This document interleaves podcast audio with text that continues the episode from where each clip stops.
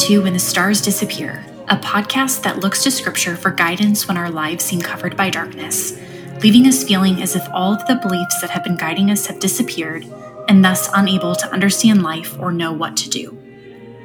Our guide as we address these issues is Mark Talbot, a professor of philosophy at Wheaton College. Mark suffered a paralyzing accident when he was 17 and now is writing a four volume series on suffering and the Christian life. The first two volumes, When the Stars Disappear and Give Me Understanding That I May Live, are available now from Crossway and wherever books are sold. Mark's conversation partner for this episode is Carl KJ Johnson.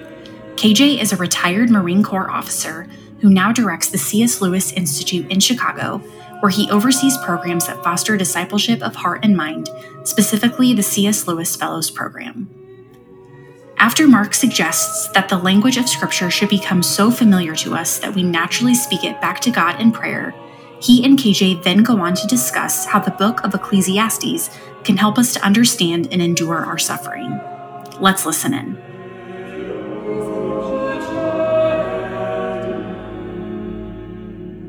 Mark, uh, last time we saw how in Psalm 90, it can be taken as kind of a commentary on Genesis chapter 3 and verse 19. Well, this is where the, the psalmist laments on the brevity and frailty of human life that's been caused by sin, and yet asks God that in spite of that, to establish the work of their hands for them, quote, yes, establish the work of our hands. That's right, KJ. Psalm 90 seems to me to be an awfully good example of how we're meant to navigate through life by hearing and heeding God's words in Scripture. In spite of the Psalm's focus on the frailty, brevity, and potential frustration of all of our efforts in life, the psalmist displays, as Stanley Jaki puts it, an almost sweet resignation to what no one can change. God, because of who he is, because, as Habakkuk declares, his eyes are too pure to look on evil, and so he cannot tolerate wrongdoing. Because of that, God must display his wrath against sin, which makes human life in the final analysis frail, brief, and often filled with frustration. Yet, as Psalm 90's first two verses proclaim, the Lord, in other words, Yahweh, the covenant keeping God of Israel, has been his people's dwelling place in all generations. And the lesson for us is that no matter how brief our lives may be, no matter how much trouble they contain, if we by faith have been reconciled with God through Christ, He is, as Psalm 71 reminds us, our rock of refuge, to whom we can always go. We know by faith, as the final verse of Psalm 30 puts it, that while our weeping may endure for the proverbial night, joy will come to us in the morning. Yeah, I, I love that line. I go to that often. Um, you know, Mark, I've heard you say several times that scripture should become our primary language. In repeating several claims of scripture in your response to my opening statement, is that what you're doing here? And if so, maybe you could explain that idea a little bit. It, it is, KJ. That is what I was doing. I'm pulling together a number of biblical passages to exhibit how I think we are to make Scripture our primary language. Perhaps the best illustration of what it means to do that is found in Augustine's Confessions, where Augustine opens by adapting a passage from the Psalms. Augustine writes, Great are you, Lord, and highly to be praised. Great is your power, and your wisdom is beyond measure. That's really close to Psalm 145 3. Great is the Lord, and greatly to be praised, and his greatness is unsearchable. And yet, as Thomas Williams points out in the introduction to his new translation of the Confessions, it isn't exactly a quotation, since Augustine, as Williams says, has turned the third person statements of the psalmists, in other words, the great is the Lord, into second person address, that is, great are you, so that, as William says, he isn't just describing God, as the psalmist does, but he's speaking to him. As William says, Augustine isn't just adorning his ordinary speech with the language of Scripture in order to display his learning. The language of speech is his ordinary language. Augustine speaks the language of Scripture as his own language. And as William says just a little further on, the fact that Augustine begins his work with the language of Scripture is the signal that scriptural language is his language, the psalmist's voice, his voice. It incarnates the idea that God is not merely the object, but also the source of praise. God, Williams claims, gives us the need for praise. The way that Augustine puts that, just a couple of sentences further on in the Confessions, is that he says that human beings want to praise God and that God himself rouses us to take delight in praising him. For you, now I'm quoting him, you have made us for yourself, and our hearts are restless until they rest in you. And as Williams continues, God then also gives us the will and even the words by which that need to praise God is fulfilled. Oh, that, that's that's good and it's helpful too. Um, so, tell me, Mark, why is this important? Why why do we need to make Scripture our primary language? Well, we now know that the language we speak influences what we believe and desire and feel.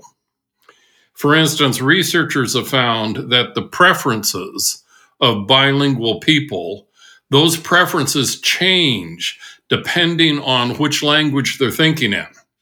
For instance, when Middle Eastern people who speak both Arabic and Hebrew are given implicit association tests, they rate Jews more highly when the tests are given in Hebrew than when they're given in Arabic. The same holds for English Spanish speakers and for French Arabic speakers. And so, as the authors of one of these studies conclude, the effects of language on elicited preference are large, providing evidence that preferences, this is, this is really important, preferences are not merely transmitted through language, but also shaped by it. So the language we speak affects who we are and what we want. Scripture itself hints at this. In recent years, scholars have begun to show how many allusions to earlier passages in Scripture are found in later passages. That's what's known as intratextuality. Greg Beale is particularly good at spotting these allusions. Our Lord's sayings are full of them. He, even more than Augustine, learned to think his father's thoughts after him by, no doubt, soaking himself in God's words and scripture. And the more we soak ourselves in scripture, learning to experience life as scripture portrays it, the more likely it is that we will come to have, as Paul urges us in Philippians, the same mindset as our Lord Jesus Christ. I, I think I know what you mean. Um, I've been following the work of Peter Williams at Tyndale House in Cambridge pretty closely, and he's been pulling apart the parables recently, uh, the parables of Jesus, that is, to reveal layer upon layer of Old Testament allusions. I think that's the best way to put it. And I recently came across research that reveals that the style of font, you know, the print on, on paper, the style of font used actually influences what we believe. Um, example, they they showed that information, the same information that's printed in Times New Roman, will be found more convincing to the same audience than if it's printed in Arial. so, so yeah, so I, I can see how some if something as basic as font can influence us, it makes perfect sense to me that language would have an even more powerful impact on us. So, in fact, you know, this reminds me of a story. When I was still in the Marine Corps and I was considering seminary, I was blessed to have a conversation with a, a prominent New Testament scholar uh, as he was kind of helping me ponder my way through the decision. And he explained to me that reading the New Testament in the original Greek is like reading it in color. And that just awoken in me a desire to learn more.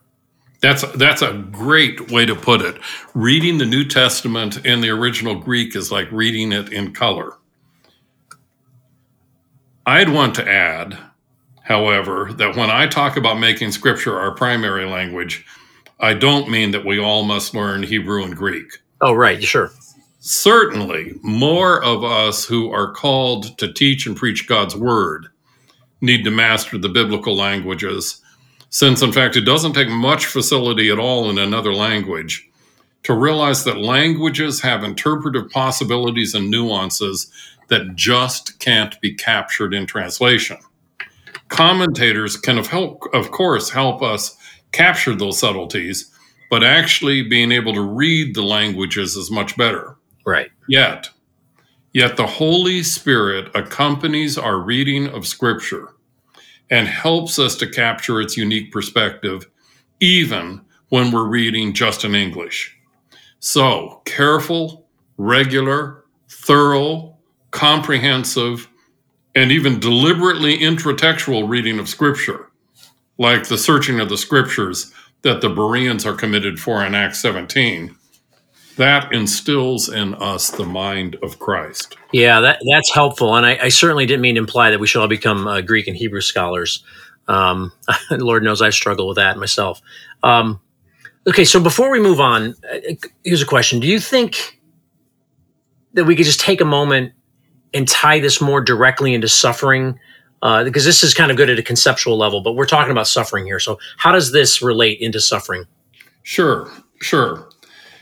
In our last episode, I was trying to convey that very sort of connection when I explained that when Psalm 90 declares that because of sin, God returns us to the dust, mm-hmm. saying, Return, O children of Adam, Okay. That their Psalm 90 is echoing, it's alluding to, it's commenting on Genesis 3:19, where God declared, "By the sweat of your brow you will eat your food until you return to the ground, since from it you were taken, for dust you are, and to dust you will return." If we make that connection between Psalm 90 and verse 19 of chapter 3 of Genesis. If we make that connection, then, as we saw in our last session, C.S. Lewis to acknowledge, we won't say that God hasn't warned us not to reckon on worldly happiness. In fact, as Lewis reminded us and reminded himself, we have even been promised sufferings as, as he put it, part of the program. I see what Lewis is saying there. And the thing, Mark, is it seems like it should be more obvious to us, but since most of us aren't as fluent in the language of scripture as we should be, and and I'm indicting myself here as much as anyone else, I think we tend to miss these kinds of connections and allusions and, and foreshadowings. But even then, we're without we're without excuse because Genesis chapter three, especially verses 15 to 19, it's unambiguously clear that suffering's indeed part of the program so I I think I'm seeing how this relates to my observation in the last episode that while some suffering's punishment, scripture clarifies that much of it's the result of the fall. As such, I don't think we can interpret suffering through the grid or language of karma, as I alluded to last time. And as Westermann said, we know there's a, a necessary connection between guilt and punishment, but and tell me if I'm wrong, but this doesn't mean that every bit of our suffering is punishment for something we've done wrong in the past. I don't think we can draw that direct of a line. No, that's that's that's right, KJ.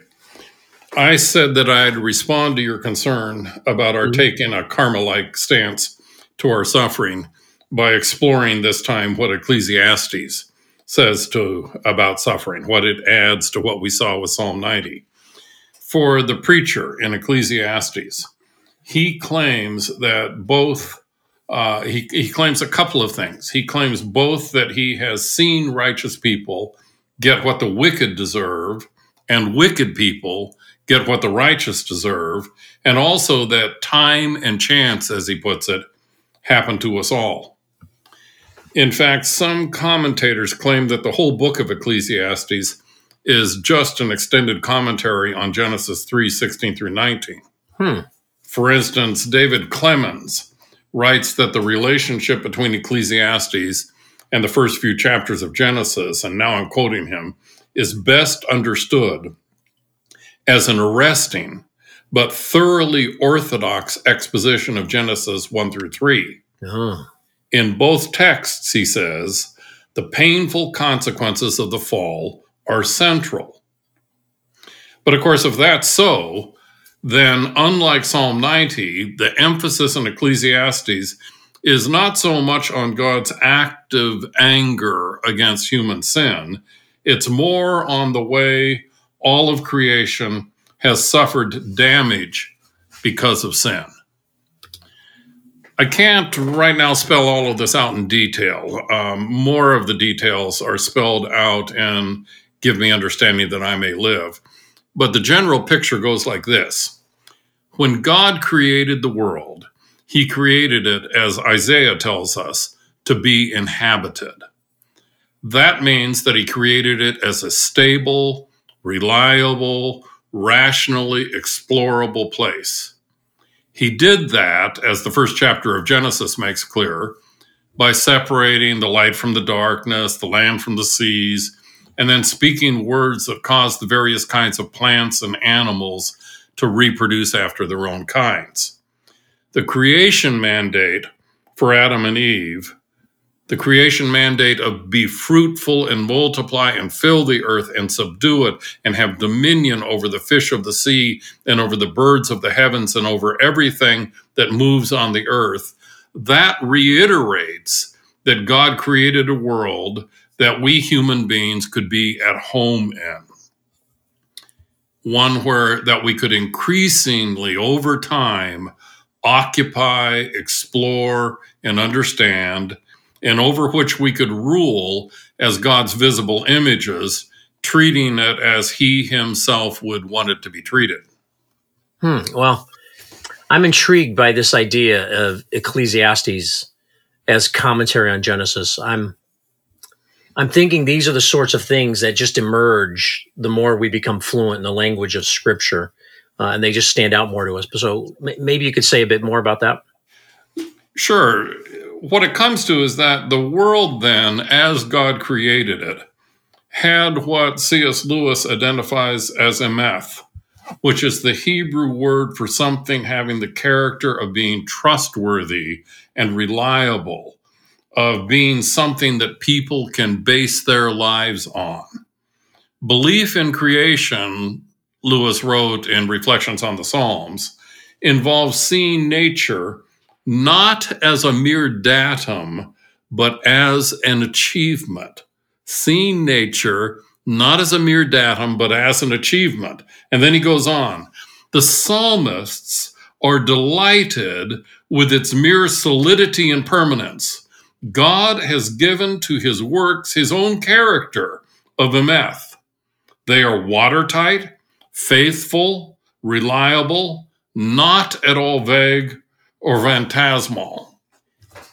Lewis then quotes the Anglican Book of Common Prayer on Psalm 33, verses 4 and 9. It goes like this All his works are faithful. He spoke, and it was done. He commanded, and it stood firm. And then he paraphrases the claims that are found in Psalm 104, verse 5. Here's his paraphrase God has laid the foundations of the earth with perfect thoroughness. And of Psalm 148, verse 6, He has made everything firm and permanent and imposed boundaries which limit each thing's operation. All of those passages are a kind of intratextual commentary on why God made the separations and divisions that he did in Genesis 1 and thus, those passages make it clear how he created the world to be an inhabitable place. That's good, Mark. I, I, love reflections on the Psalms, and I never made those connections of intertextual commentary before. And it, it kind of brings me to brings to mind one of my favorite lines from Reflections on the Psalm that I think I think it succinctly captures the beauty of what you're calling the biblical language.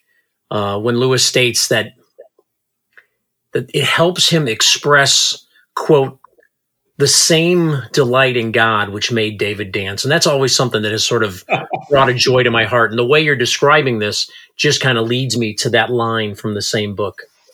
That's just a wonderful line that the Psalms help him express the same delight in God which made David dance. That's biblical language right there. Yet, in spite of the stability and reliability that God initially built into the world, we learned in an earlier episode that God actually increased the amount of suffering in the world in response to Adam and Eve's sin. This included, according to Genesis 3:19, his cursing the ground. That is, it included his disrupting the trustworthiness and reliability of the causal regularities he had created that made our world a humanly predictable and thus inhabitable place. Of course, the first cataclysmic consequence of Adam and Eve's disobedience comes in Genesis chapter 4 when Cain murders his brother Abel. In Hebrew, the word Abel is Hevel or Hebel. And the Hebrew word for vanity is also Hevel or Hebel. Oh. So when Ecclesiastes opens with the words, vanity of vanities, says the preacher, vanity of vanities, all is vanity, we are to remember that whatever goes wrong in our world is ultimately due to human sin. Human lives, in particular, no matter how long or how great their achievements are, like Psalm 144 puts it, like a breath, literally like Hevel, hmm. like like like Hebel, like Abel, who only enters the biblical narrative to die. Oh, wow. Well, I've been trying to read through the Bible in, in 90 days, and I I just finished Ecclesiastes. So this really adds, to borrow what I said before, adds new color to those passages.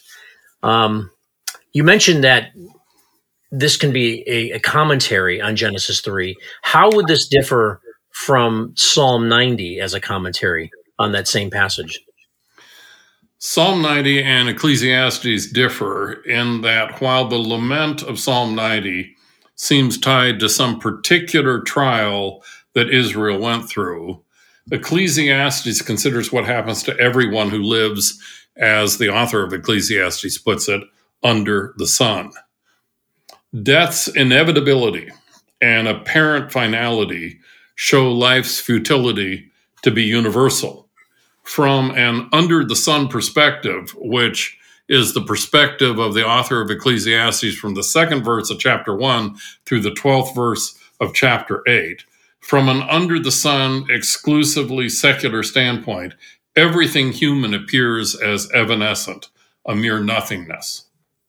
Now, from that pessimistic standpoint, which is the standpoint that the preacher takes from 1 2 through 12 8, from that pessimistic standpoint, wisdom is ultimately no better than foolishness, righteousness is no better than wickedness, or love than hate, because death swallows them all. Even at its best, as my colleague Dan Treier has written, wisdom cannot outrun death. Under the sun, that is, in terms of the now somewhat humanly opaque causal processes that shape our fortunes, the preacher observes that, quote, the race is not to the swift, nor the battle to the strong, nor bread to the wise, nor riches to the intelligent, nor favor to those with knowledge, but time and chance happen to them all. Yeah. Now, if that seems to deny God's providence, it's helpful to know that Calvin, who is undoubtedly among the strongest supporters of the position that nothing falls outside God's providential ordering of all things, Calvin wrote that, and I'm quoting him now, all events are governed by God's secret plan. Yet, because the sluggishness of our mind lies far beneath the height of God's providence. However, all things may be ordained by God's plan for us, they are fortuitous. For us, they are fortuitous. They appear as if they are nothing other than chance.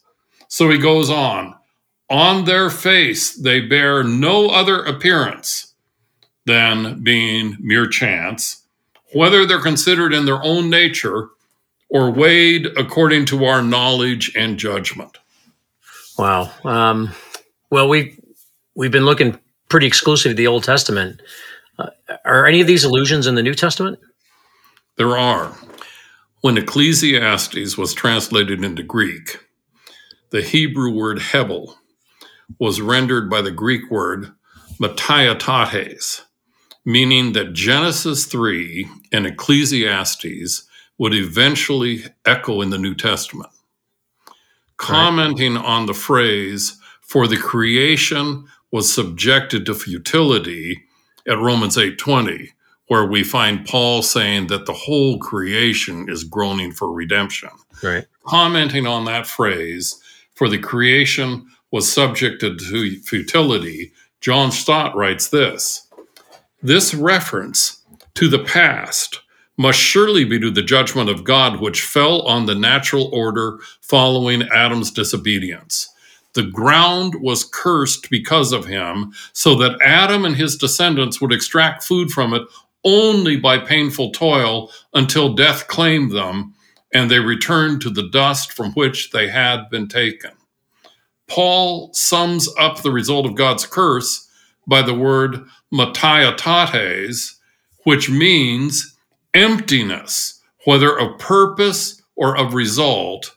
It's the word, Stott says, chosen by the Greek translators of the Old Testament for vanity of vanities, all is vanity. Mm. God's warning in Genesis 2:17 that if Adam ate from the forbidden tree, then dying he would die, included all of the debilitating processes that end in death, including all of our experiences of perplexity, of frustration, of pain, sickness, aging, loneliness, discord, strife, and alienation. Christians, of course, we Christians need to remember this. For otherwise, it seems to me, we may assume either that we won't suffer much or as you observed last week, KJ, we may in fact think that all of our suffering is karma like and thus is direct retribution for particular sins. Yeah. Well, I think I'm not the sharpest tool in the shed, but I think I'm beginning to see just how important it is to be fluent in scripture. You've tied up so many uh, loose ends for me here. I I think one of the problems is that we we're too quick to cherry pick easy to understand passages and avoid passages like this that are a little yes. tougher, require a little more chewing, a little more yes. meditation, and more study. And it, it seems like that's what, what, at least one of the things that contributes to shallow theology.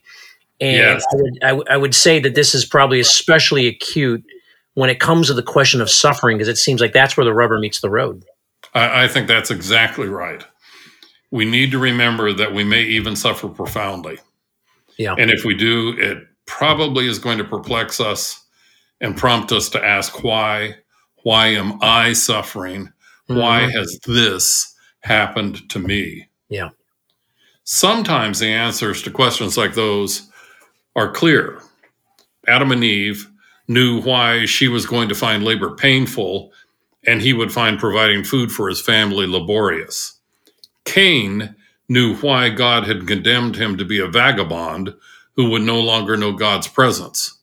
Likewise, the Israelites of Psalm 90 knew that their suffering was caused by their sin, even if some of the particular ways in which they were suffering may have startled and even dismayed them. Hmm. But, but often we don't know. We can't say why we suffer as we do. Since the fall, God has subjected the creation to futility, which means that while its structures and processes are still somewhat discoverable by us, And while we are still able to rule over the rest of creation to some degree, yet now those structures and processes convey not only health and psychological wholeness and life, but also sickness and psychological brokenness and death. Medical science helps us track some of creation's processes.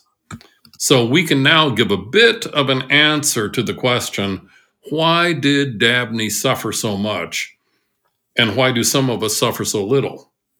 Diphtheria, which you'll remember is what killed his three sons, right. diphtheria is caused by a bacterium that can be controlled by a vaccine. We won't suffer like Dabney if we have gotten that vaccine. Yet many of creation's processes remain opaque to us. We may suffer differently than Dabney, since we've gained a bit more control over some of the world's causal processes, yet we may still suffer as profoundly, even if not in exactly the same way.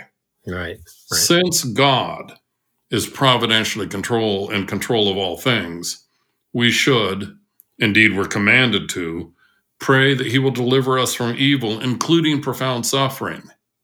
Yet under the sun, we can't know to what degree he will spare us from bad things. No, we can't. And that that's really hard, Mark.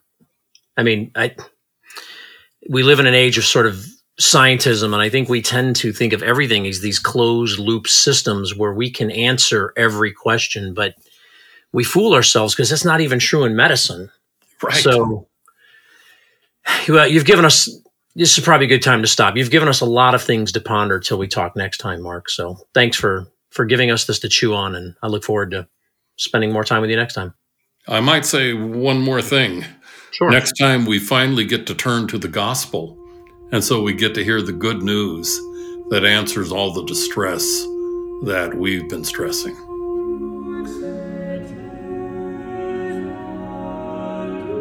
In this episode, Mark suggests that Scripture should become our primary language because the language we speak influences our beliefs, desires, and feelings. The more we soak ourselves in Scripture, the more likely we are to have the same mindset as our Savior, Jesus Christ. Then, looking closely at Ecclesiastes, we see how it offers commentary on Genesis 3. When suffering prompts us to ask questions about why certain things happen to us, sometimes we can get answers to our questions, but often we cannot. This can be difficult to understand, but we must remember that God, as our Father, is in control over all things. So while we should pray that He will deliver us from evil, including profound suffering, yet we can't know to what degree He will or won't spare us from bad things. All we can know is that He will never leave us or forsake us, no matter how great our suffering may be. Mark's conversation partner for this episode has been Carl Johnson. If you found this content helpful, please let us know by leaving a review on Apple Podcasts or wherever you listen. Your review will help others find these discussions as well. And if you have any questions about what was discussed in this episode, email us at info at whenthestarsdisappear.com. We'll answer listeners' questions as soon as we have enough of them to make up an episode, and we'd love to answer one from you. This is Lawrence Usanto on behalf of Mark and KJ, thanking you for listening to When the Stars Disappear.